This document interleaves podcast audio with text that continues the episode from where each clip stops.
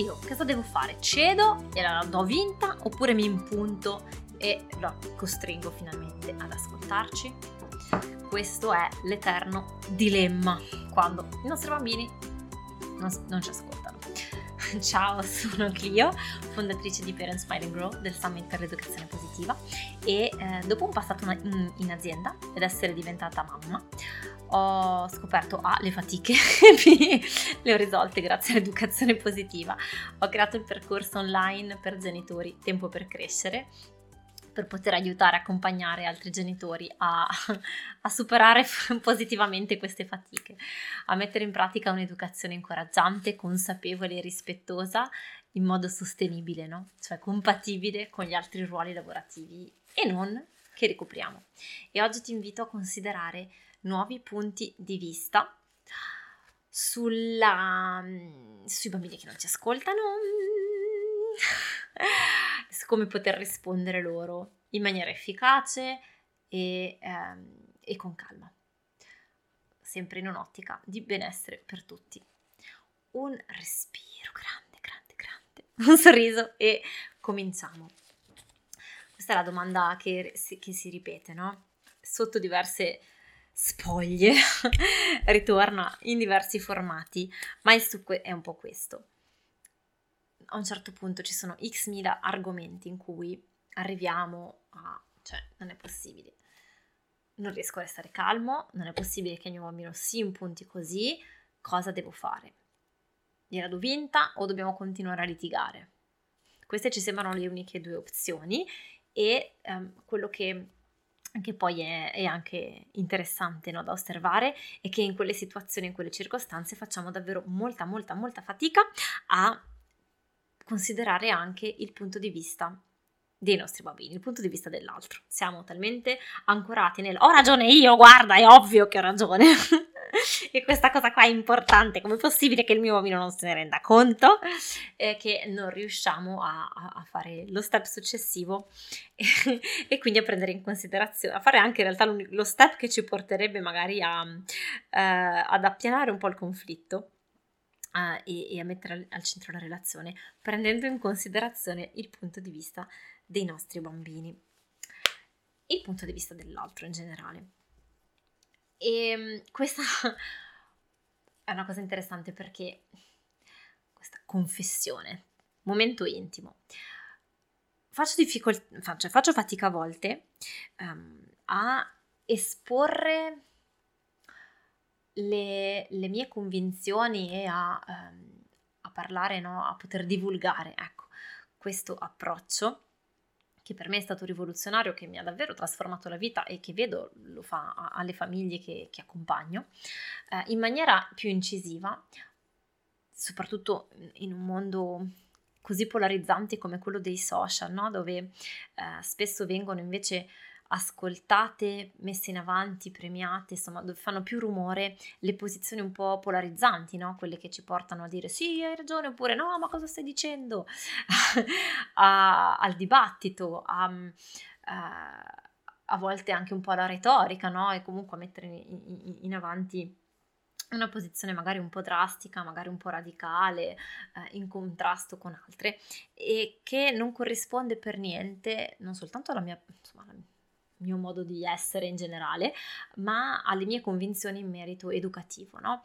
Eh, la, la, mia posizione, le mie convinzioni forti in, in, in, ambito educativo, soprattutto dopo aver letto e approfondito la cosa, è che, ahimè, o per fortuna che sia, non c'è la formula magica, non c'è un'unica strada, eh, non sono non, c'è un'unica soluzione, no? Non c'è un unico modo per trattare i bambini e per educarli. Non c'è la ricetta per cui eh, per insegnargli a usare consapevolmente gli schermi fai così, così, così e vedrai che funziona, o per insegnargli a dire buongiorno per favore, eh, o a fare i compiti, a studiare, andare bene a scuola, non lo so, qualunque sia la cosa. Ma sì, tranquillo, fai così, fai cosà e come per magia si risolve. Se così fosse, potremmo farlo tutti e il, le librerie non sarebbero piene di, di libri di pedagogia o di teorie educative, di psicologia. La realtà è molto più variegata, no? E, e, e, e, ha a che fare con l'unicità del, degli esseri umani, con l'unicità delle nostre relazioni ed è anche il motivo per cui studiare tutto ciò che è eh, psicologia e sociologia, insomma in generale tutto ciò che ha, a che fare con il comportamento umano è una scienza molto complessa proprio perché in tanti, in tanti ambiti è difficile fare degli esperimenti che possono essere misurabili in maniera, eh, testo questa teoria eh, in maniera scientifica, no? Come si può fare con, con tante altre cose.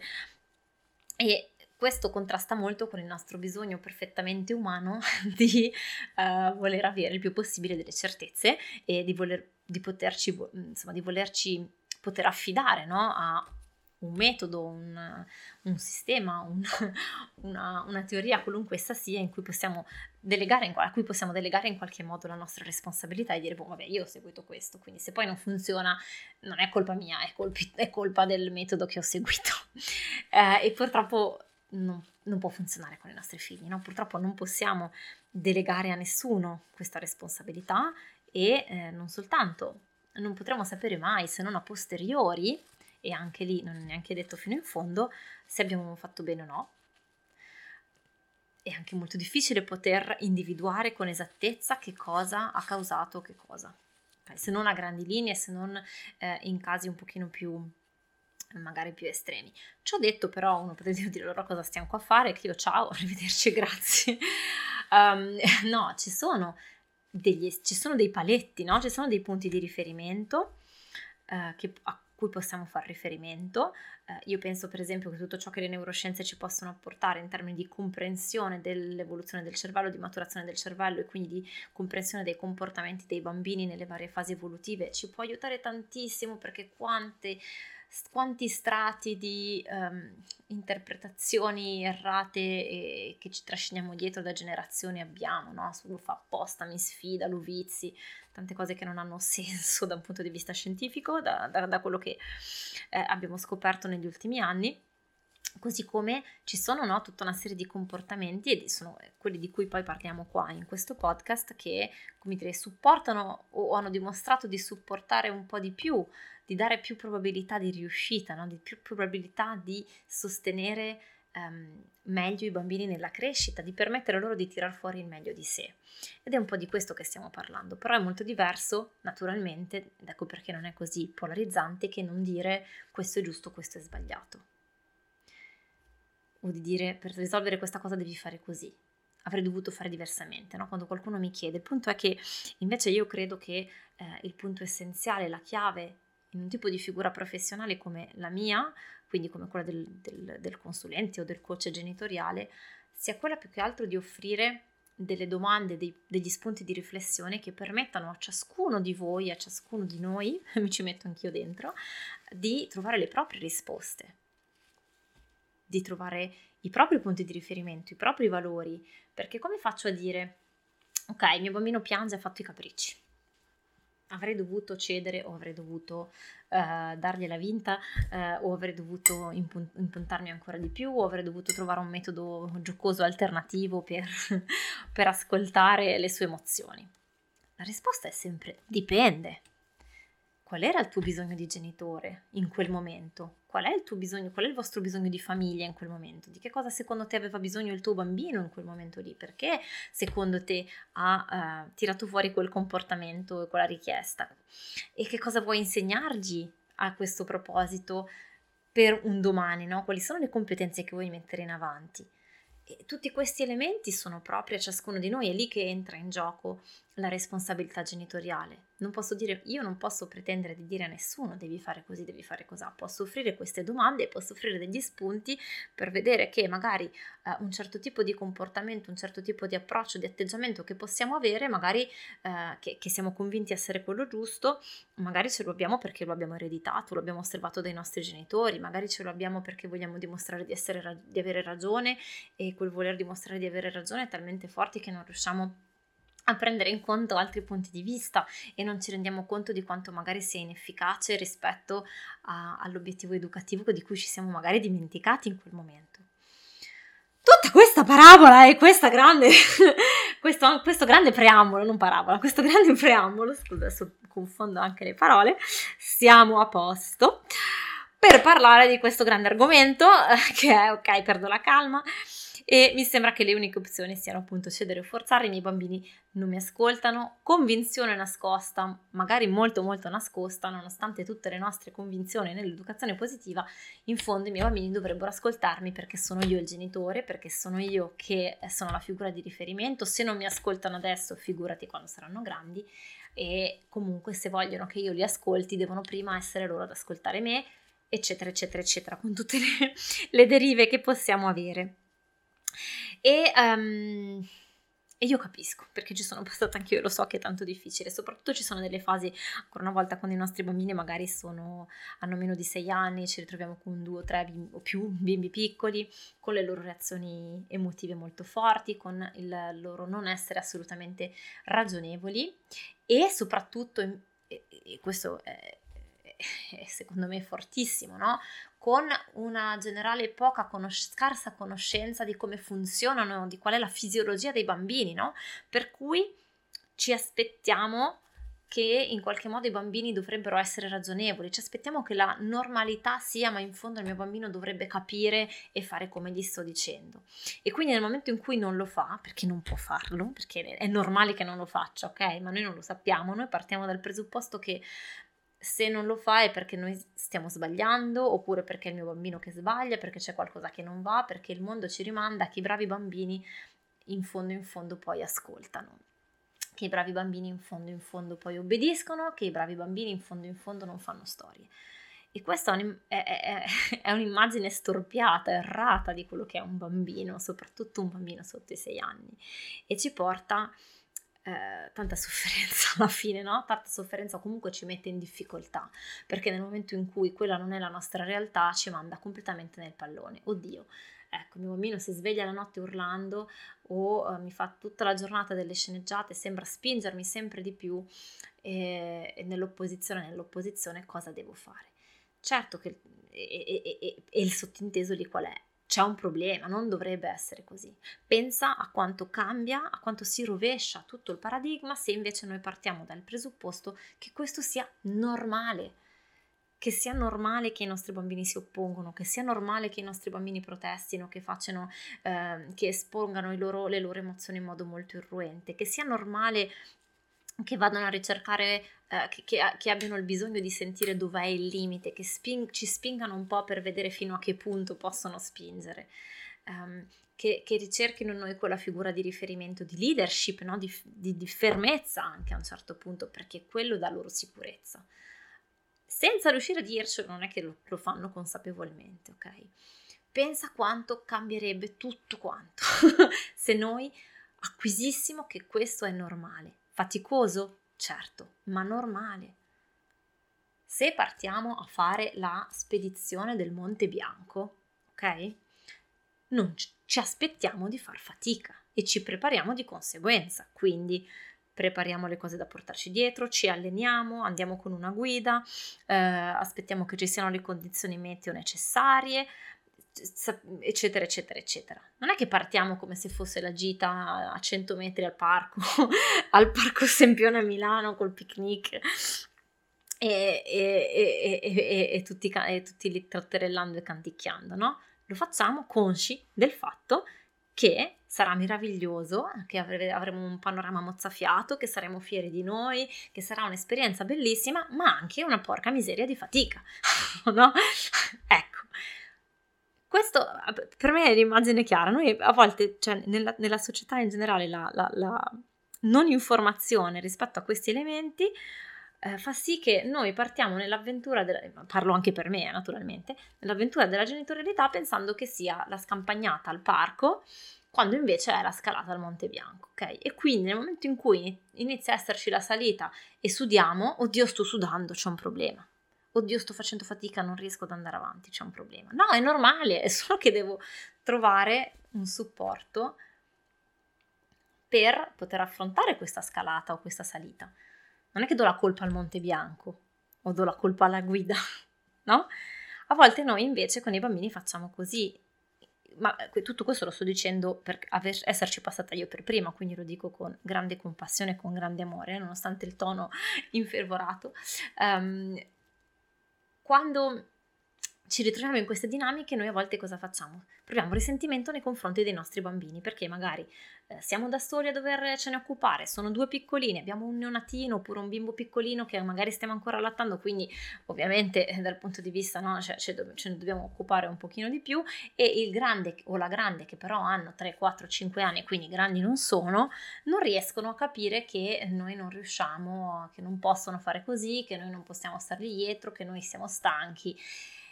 E questo non è possibile. È comunque il compito nostro trovare le risorse per prenderci cura di noi, per riposarci, per delegare a qualcuno alcune cure se non ce la facciamo, per prendere in conto anche i bisogni del bambino grande o della bambina grande. Ok? Perché non sono i nostri bambini che hanno scelto, che hanno chiesto di nascere.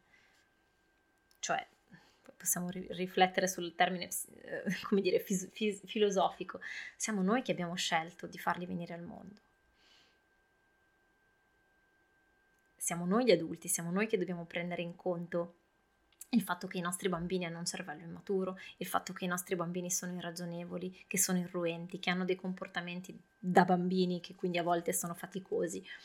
Siamo noi che dobbiamo prendere in conto le nostre energie, la nostra mancanza di energie, la nostra stanchezza, è una nostra responsabilità e se non ci riusciamo non c'è niente di male, possiamo chiedere aiuto, l'idea non è di raggiungere nessuna perfezione che non c'è, ok? Quindi neanche di aspettarcela, è di sapere che ci saranno dei momenti di fatica, ci saranno dei periodi in cui magari discutiamo un po', dei periodi in cui ne facciamo e abbiamo bisogno di chiedere un supporto ulte- ulteriore. Ma se partiamo sapendo che è normale tutto questo, no? Lo vivremo molto diversamente che non se partiamo pensando che tutto debba essere rose e fiori, che sia normale che i nostri bambini ci eh, ascoltino e dicano sì mamma col sorriso. E, e, che nel momento in cui abbiamo magari il secondogenito o la secondogenita e siamo affaticatissimi ci dicono non ti preoccupare mamma ti aiuto io ciao no questa cosa qua non è, non, cioè magari succede ogni tanto che i nostri bambini vogliono darci una mano per carità sì ma sono, non sono ancora um, sempre necessariamente in grado di manifestare, di esprimere, di capire appieno il loro vissuto, hanno ancora bisogno di noi per capire che cosa stanno vivendo, per affrontare no, la, la, mole di emozioni legata a, a, a, tutte le esperienze che fanno nella vita in quel momento. Questo mi porta a dire no, che ancora... Uh, ancora di più è importante fare le nostre scelte quotidiane per noi, cioè quando parlo di scelte quotidiane intendo tutte, anche quelle semplici, tipo andiamo al parco, sì o no? Non lasciamo da parte per un attimo, cioè certo che devo prendere in conto anche i miei bambini, non sto dicendo di no, ma l'idea è davvero scelgo prendendo in conto le mie energie, le mie possibilità, faccio le scelte per me, non perché così faccio contenti i miei bambini, perché se no nel momento in cui andiamo al parco, anche se io sono stremata, non ce la faccio più. E arriva il momento in cui il mio bambino piange perché si è sbucciato il ginocchio, piange perché non vuole tornare a casa, piange perché non vuole mangiare quello che c'è a cena, qualunque sia il motivo per cui. Come facciamo ad accogliere quel, quell'emozione di quel, quel momento del, di difficoltà del nostro bambino con serenità? Se noi siamo, abbiamo fatto la scelta, anche quella semplice scelta di sacrificarci per il nostro bambino. E quindi pensiamo, ma come? Ti ho portato al parco? Ma come? Mi sono sbattuta un sacchissimo per poterti portare al parco come mi avevi chiesto e adesso piangi. No, scegliamo perché noi abbiamo voglia. Oh, oggi mi sento l'energia, so che il mio bambino è contento di andare al parco, scelgo io di andare al parco, ma lo faccio per me perché mi sento gratificata dal fatto che il mio bambino sarà contento di andare al parco quanto cambia quando riusciamo a integrare questo punto di vista. Perché così riusciamo ad assumerci pienamente le conseguenze eh, della nostra scelta, accettando che nulla sarà mai perfetto. In qualunque scelta che facciamo c'è la parte di fatica, no? Tutto questo, quindi, torniamo alla domanda di partenza. Cedo o forzo? E l'idea è quella di non fare nessuno dei due, ma di trovare la la, relaz- la relazione al centro. Cioè, uscire dal rapporto di forza, dove siamo in una lotta me contro di te, e ritrovare il gioco di squadra, no? Non lo so, prendo un esempio concreto. Um, il mio bambino si sveglia di notte e vorrebbe dormire nel nostro letto, mentre noi vorremmo invece uh, che dormisse nel suo letto. Cosa devo fare?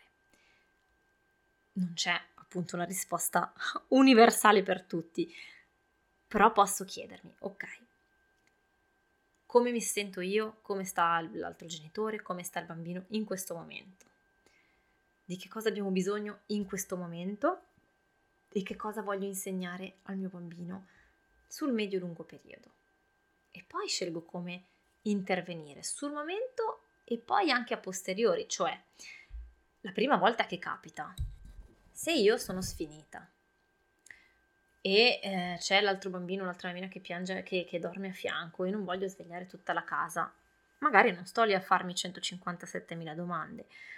La priorità in quel momento è tranquillizzare il più possibile il mio bambino o la mia bambina per poi tornare tutti a dormire.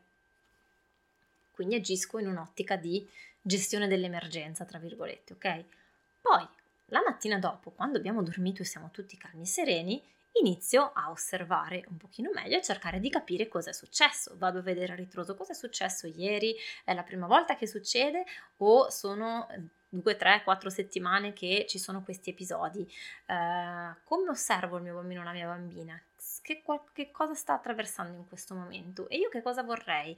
Uh, che cosa vorrei trasmettere? E poi in base a questo faccio un piano d'azione in cui coinvolgo um, anche il mio bambino o la mia bambina, in cui in generale partiamo no, da questa idea di fare un lavoro di squadra in primis e di mettere la relazione con il mio bambino al centro, quindi di poter manifestare al mio bambino o alla mia bambina, ok, capisco che questa è l'esperienza che tu stai vivendo e che se ti comporti in questo modo è perché c'è una qualche difficoltà che stai attraversando. Io sono qui per aiutarti, per sostenerti.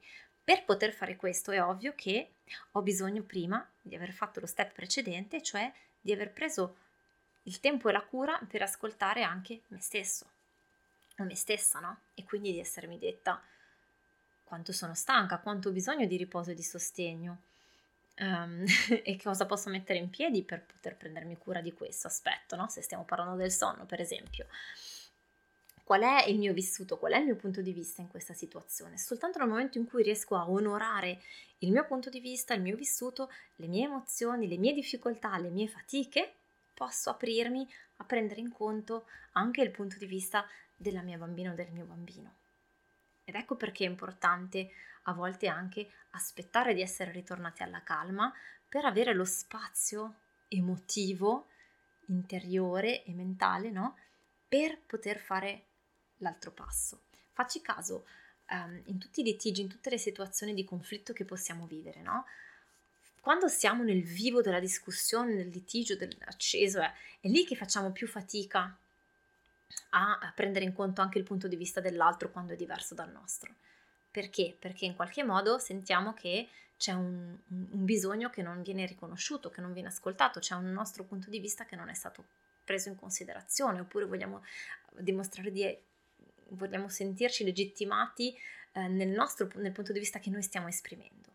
E soltanto quando questo aspetto viene di ascolto, viene, um, viene preso in considerazione, no? E quindi ci calmiamo e quindi possiamo eh, noi ragionarci con noi stessi, possiamo riconoscere che tutto sommato, ok, la mia, la mia idea, io me la legittimo da sola e, e, e riconosco che poi gli altri hanno il diritto di avere la loro idea diversa e va bene lo stesso o in cui riusciamo a esprimere la nostra richiesta in maniera pacifica, allora riusciamo anche a fare lo step in più e a prendere in conto il punto di vista altrui. Ma finché non ci sentiamo riconosciuti e legittimati nei nostri bisogni, restiamo nel conflitto, no? Non, restiamo, non riusciamo a prendere in conto anche il punto di vista dell'altro. C'è ancora una ferita aperta. Lo so che sarebbe bello poterti dare sempre solo, come dire, no? chiavi concrete, si fa così, punto e basta. E invece ehm, facciamo sempre discorsi più ampi, ma perché davvero mh, mm, tutto parte dall'interno. L'azione singola, possiamo fare la stessa cosa in 150 modi diversi in base al modo, all'atteggiamento interiore che abbiamo. ed è questo che determina, come dire, cosa succede nella relazione. Ecco perché non c'è la ricetta universale, ecco perché invito piuttosto al cambio di prospettive e alla riflessione, perché nessuno può sapere con certezza qual è il modo giusto per entrare, per, in, per insegnare ai tuoi bambini a fare X, Y e Z. Possiamo solo mettere al centro la relazione unica e quindi andare a osservare tu, i tuoi bisogni e quelli dei tuoi bambini e su questa base provare a mettere in campo tutta una serie di riflessioni e poi di azioni, misurare cosa funziona, cosa no, riprovare e in questa danza, in questa crescita andare avanti insieme. Ti do appuntamento. Ta-na-na, preparati, preparati, è prestissimo, trovi sotto tutti i link eh, e i riferimenti per iscriverti al nostro evento l'ultima settimana di settembre. Non vedo l'ora, sarà bellissimo. Un abbraccio.